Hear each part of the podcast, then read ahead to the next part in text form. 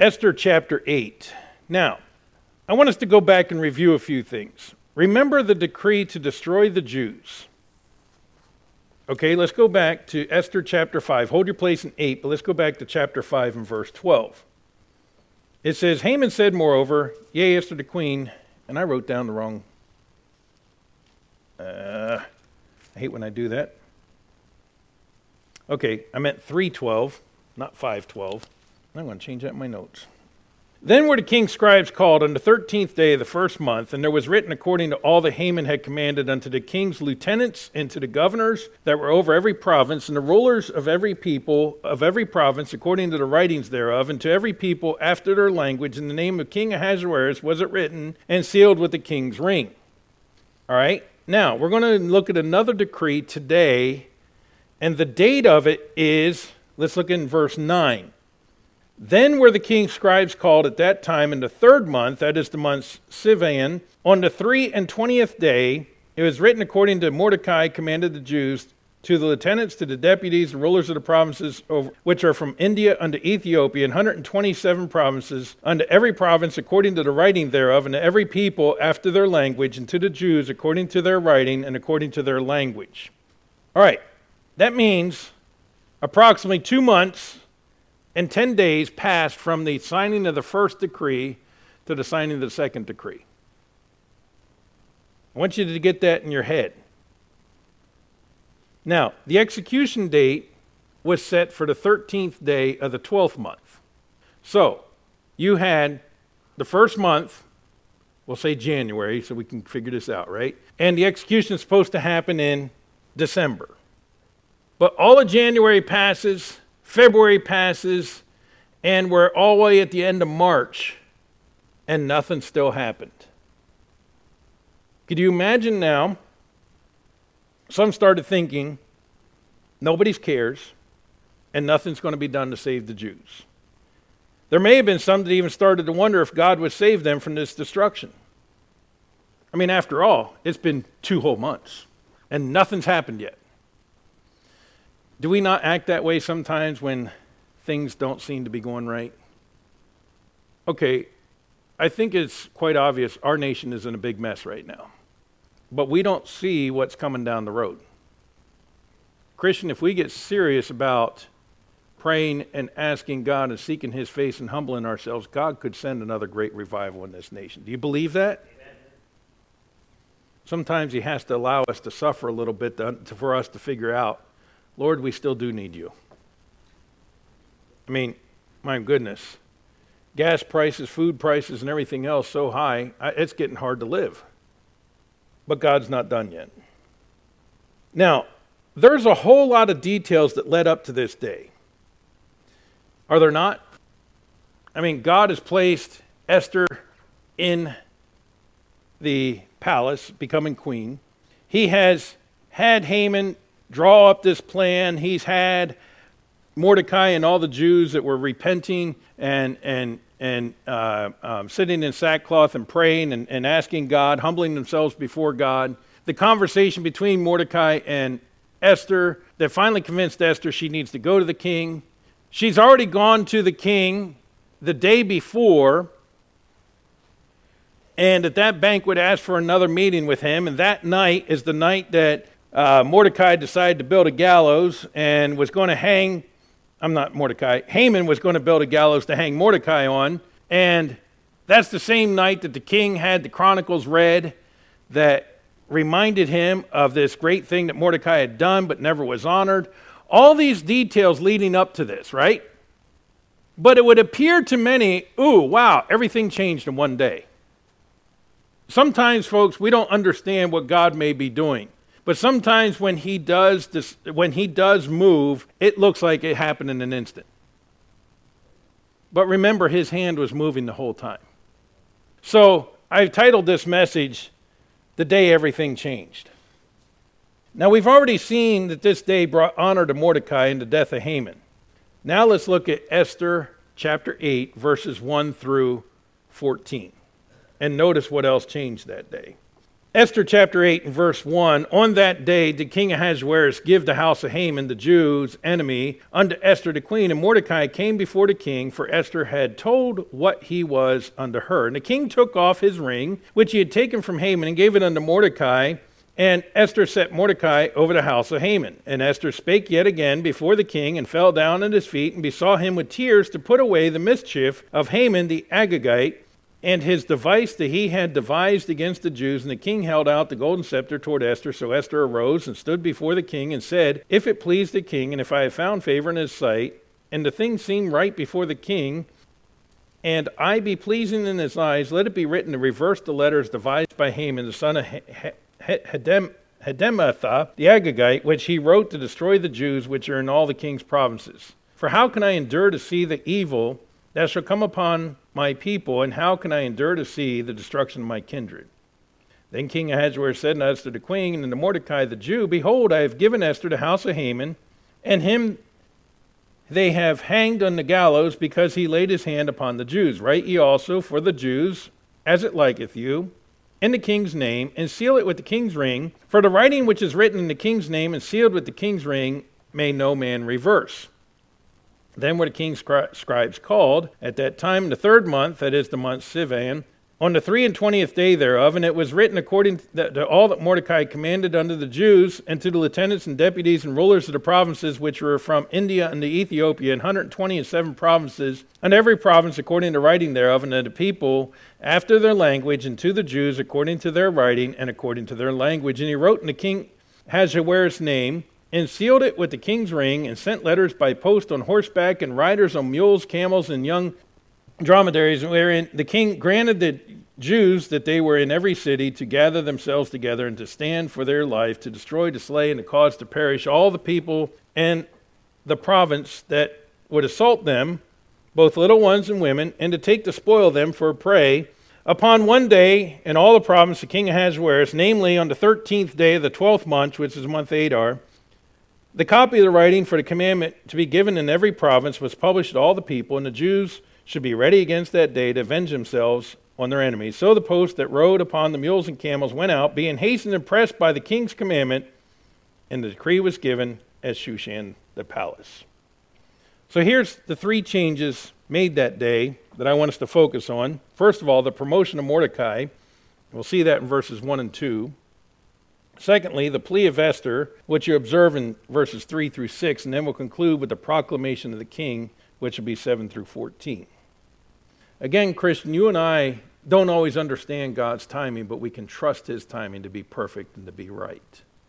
And this day, it seemed like it all just came together, but God had been working on their behalf the whole time and continued to do so. So let's ask Him for His guidance. Father, I pray in the few moments we have as we go through this passage again, Lord, do you teach us to simply trust you in all things. And Lord, to know that you're still in control and that your timing is perfect. And we'll thank you for it in Jesus' name. Amen. Let's first of all look at the promotion of Mordecai. God rewards faithfulness. Verse 1 tells us the king gave the estate of Haman to Esther. Now, we saw some of the dealings already of Haman. He was a taking care of who? Guy taking care of who? Haman, right? Taking care of self.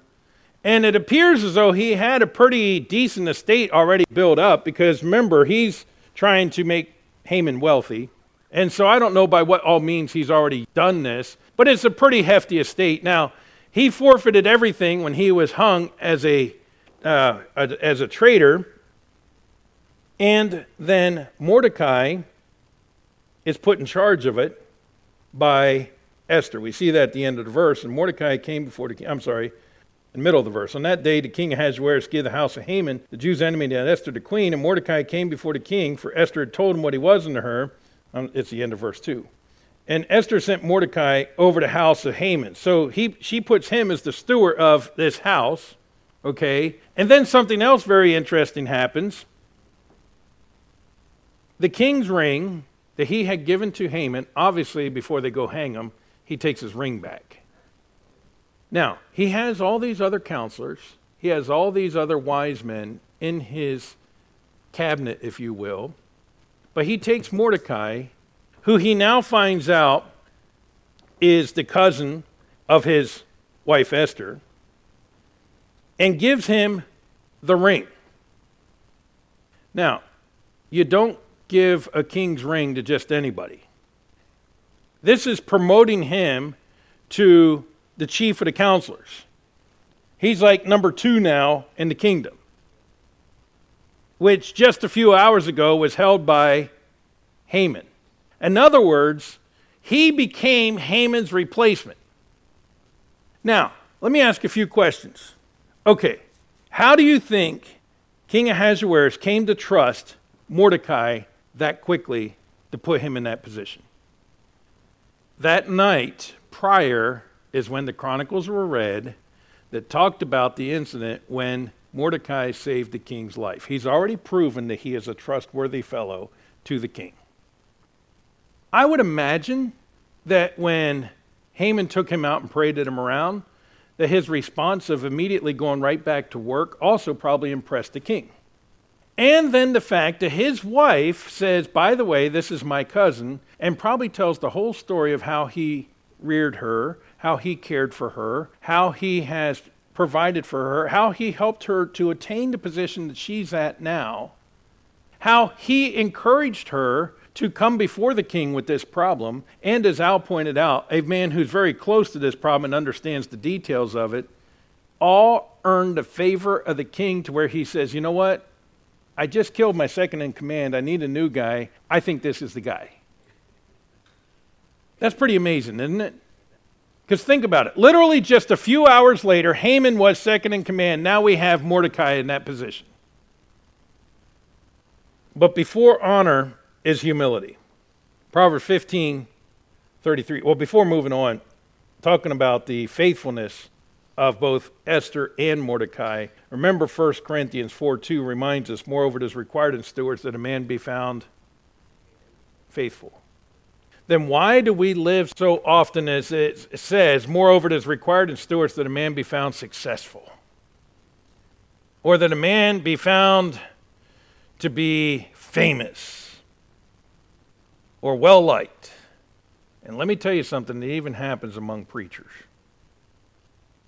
Where preachers want to be, they strive for a bigger, better church because more numbers. And they strive for more name recognition. They strive, and you know, we should be striving for more souls in the kingdom, yes. But if we would take the modern standards of what makes a, a, a, preacher successful, we would have to say most of the Old Testament prophets were failures. Faithfulness. That's what God requires. But be, now moving on to before honor is humility. Proverbs 15:33, the fear of the Lord and is the instruction of wisdom, and before honor is humility. Now, the whole being an orphan, reared by her cousin, the whole process by which she became queen, I do believe Esther had learned humility, don't you? When the decree was signed two months earlier, what do we find Mordecai doing? Humbling himself, clothing himself with sackcloth, sitting in ashes, praying to God, fasting. And even that very morning, he showed again his humility when he went straight back to work as he was being, right after being paraded around. Both of them had a true humility before God. But going back to the fact that the estate of Haman was given to Queen Esther, who put Mordecai in charge of it, God provided for the righteous from the wicked. Proverbs 13 22, the last half of the verse says, The wealth of the sinner is laid up for the just. And as I said earlier, Haman uh, forfeited everything because he was hung for treason. And so the king gave all that Haman had to Esther. Pretty interesting. The righteous ends up inheriting what this man was striving for all his life. Now, there is oppression when the wicked rule. Up to this point, Esther and Mordecai had kept secret their relationship. They kept secret the fact that they were both Jews. They kept all this secret. Why? Not because they were ashamed of it, but they were fearful of the consequences because Haman hated the Jews. And it apparently, yes, it culminated when Haman had this decree signed two months later, but apparently that, that hatred was already in society of the Jews in the Persian Empire, hence the reason why they were hiding it. Again, not the fact that they were ashamed of it, but the truth is, folks, is you know, we don't go out and try to publish things that are going to create enemies and get us killed, right? Now they proclaim both openly. Proverbs 29 2 When the righteous are in authority, the people rejoice, but when the wicked beareth rule, the people mourn. Christian, we better humble ourselves and ask God to intervene for our country because we're losing our freedoms rapidly. And there was freedom when Haman was dead. There was freedom for them to be able to proclaim, I'm a Jew, and not fear. Although this proclamation still signed. We'll get to that in a moment. There's fear, they're, they're, the, the, the, they were able to proclaim that they were cousins without fear. You see the freedom that is uh, offered when the wicked are not ruling? Now, let me say something. When we come to election time, I know it's hard to find out where the candidates stand. I understand it's hard to get to all these meetings and listen to them. And half the time they'll tell you whatever you want to hear. But I will say this, Christian, We've got to stop listening to, well, they got an R after in the name, it must be better than the D. Well, maybe we need to get somebody in the primary to run, at, run against them that has character. And I am so tired of, we don't look at a man's character, but we look at what they promise us. Too many are doing that. And I'm also being tired of being told, well, their Christianity doesn't matter. Yes, it does. Because I'll tell you what makes good decisions is somebody who fears God. Someone who fears God is going to make good decisions. Now, are they going to be perfect? Are there going to be times we disagree with them? Of course. But overall, they're going to be setting a direction because they're fearing God. And yet, too often, Christians still got the attitude of politics is too dirty. I'll tell you what, I have no intention of running again after next year. It'll be five years as a commissioner. Number one, it does take a lot of time away from the church. But number two, yes, it does wear you down. And I think this is why we have terms. And this is why somebody else needs to step in. Because let me tell you something those that do it for 16, 20 years, whatever, aren't fighting for you. Because if you're fighting, it wears you down. But character matters. And if we want to see things change, then we need to get serious about the candidates. And we need to start praying for godly candidates. And people need to start considering should I run? And if it's not you, then who? Who can you approach and say, maybe have you ever considered running for this office? Oh, I'm not qualified. Okay, are you of age to run for that office, which most offices is 21?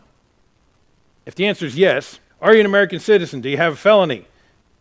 Well, I guess you qualify if you're registered to vote, all that good stuff, you know, you're, you're qualified. We, we act like there's some magical thing that people know. You know what I knew when I became a commissioner? I knew Havelock was messed up and I wanted to make a change. Still messed up, but I think it's better than what it was. I don't know. I'd like to think so. Think back to when Haman was demanding Mordecai bow before him and he would not. Many of the people were telling Mordecai, just go along to get along. Mordecai, it's not that big a deal. What a testimony this is to the one who's willing to go against the tide. Because every time we compromise for the convenience of now, we're sacrificing opportunities to be taken serious later. Let me say that again. Every time we compromise for the convenience of now, we're sacrificing an opportunity to be taken serious later. Let me, let me give you, let me explain. If, if Mordecai had started bowing before Haman, going along to get along, then later he says, you know, we should stand for God, we should stand for truth. Would it have had the same resonance that it did when he stood for God earlier? The answer is no. And I'll give you another example. There was a man when his uncle gave him a choice and said that the land is too small for us, we need to separate ways. And the uncle could have chosen which way he wanted to go, but he gave his uh, nephew the option his nephew lifted up his eyes and he said, There's a great place to raise cattle. And so he said, Uncle, that's where I want to go. And so he went down there and he pitched his tent toward Sodom. But just a few chapters later, we find him in Sodom, in the gates of Sodom, which means he might have even been a elder or a, a city official of some type. But then when the angels come and say, Lot, we're going to destroy this city, Lot says, Okay, let me tell my family. First of all, he tells the men of Sodom when they come to his door to sodomize the angels that came to his house, and they laugh at him and mock him. But then he goes and he tells his sons in law, God is going to destroy Sodom, and it says he was one that, as one that mocked to them. You know why? Because he had no testimony of serving God all that time, and now all of a sudden God's going to destroy us, and they're like, Oh, you got religion all of a sudden, Pops? What is wrong with you? Get out of my house. That's so hilarious. That's never going to happen. He had zero testimony because he refused to stand for God earlier. And he lost the opportunity, and his very family died because he refused to stand for God. So let's not make choices based on the convenience of today. If it wasn't for 2 Peter 2 7, it says, And delivered just Lot, vexed with the filthy conversation of the wicked, I would never, reading the book of Genesis, have considered Lot to be a just man.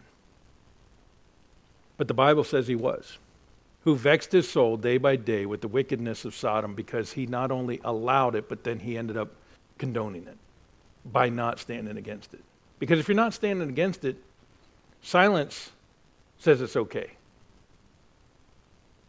Well, that was point one of the day everything changed. but Lord willing, next week we will look at the plea of Esther and the proclamation of the king. But I think even in the promotion of Mordecai, we see, Christian, it's important we remain faithful. It's important we maintain a testimony. It's important that we continue to serve and follow God and take a stand for truth and righteousness Take a stand against the wickedness of this world. Because if we just keep capitulating and keep giving in and keep giving in and keep giving over our freedoms, eventually there's going to be nothing left to give. So let's take a stand while we still can.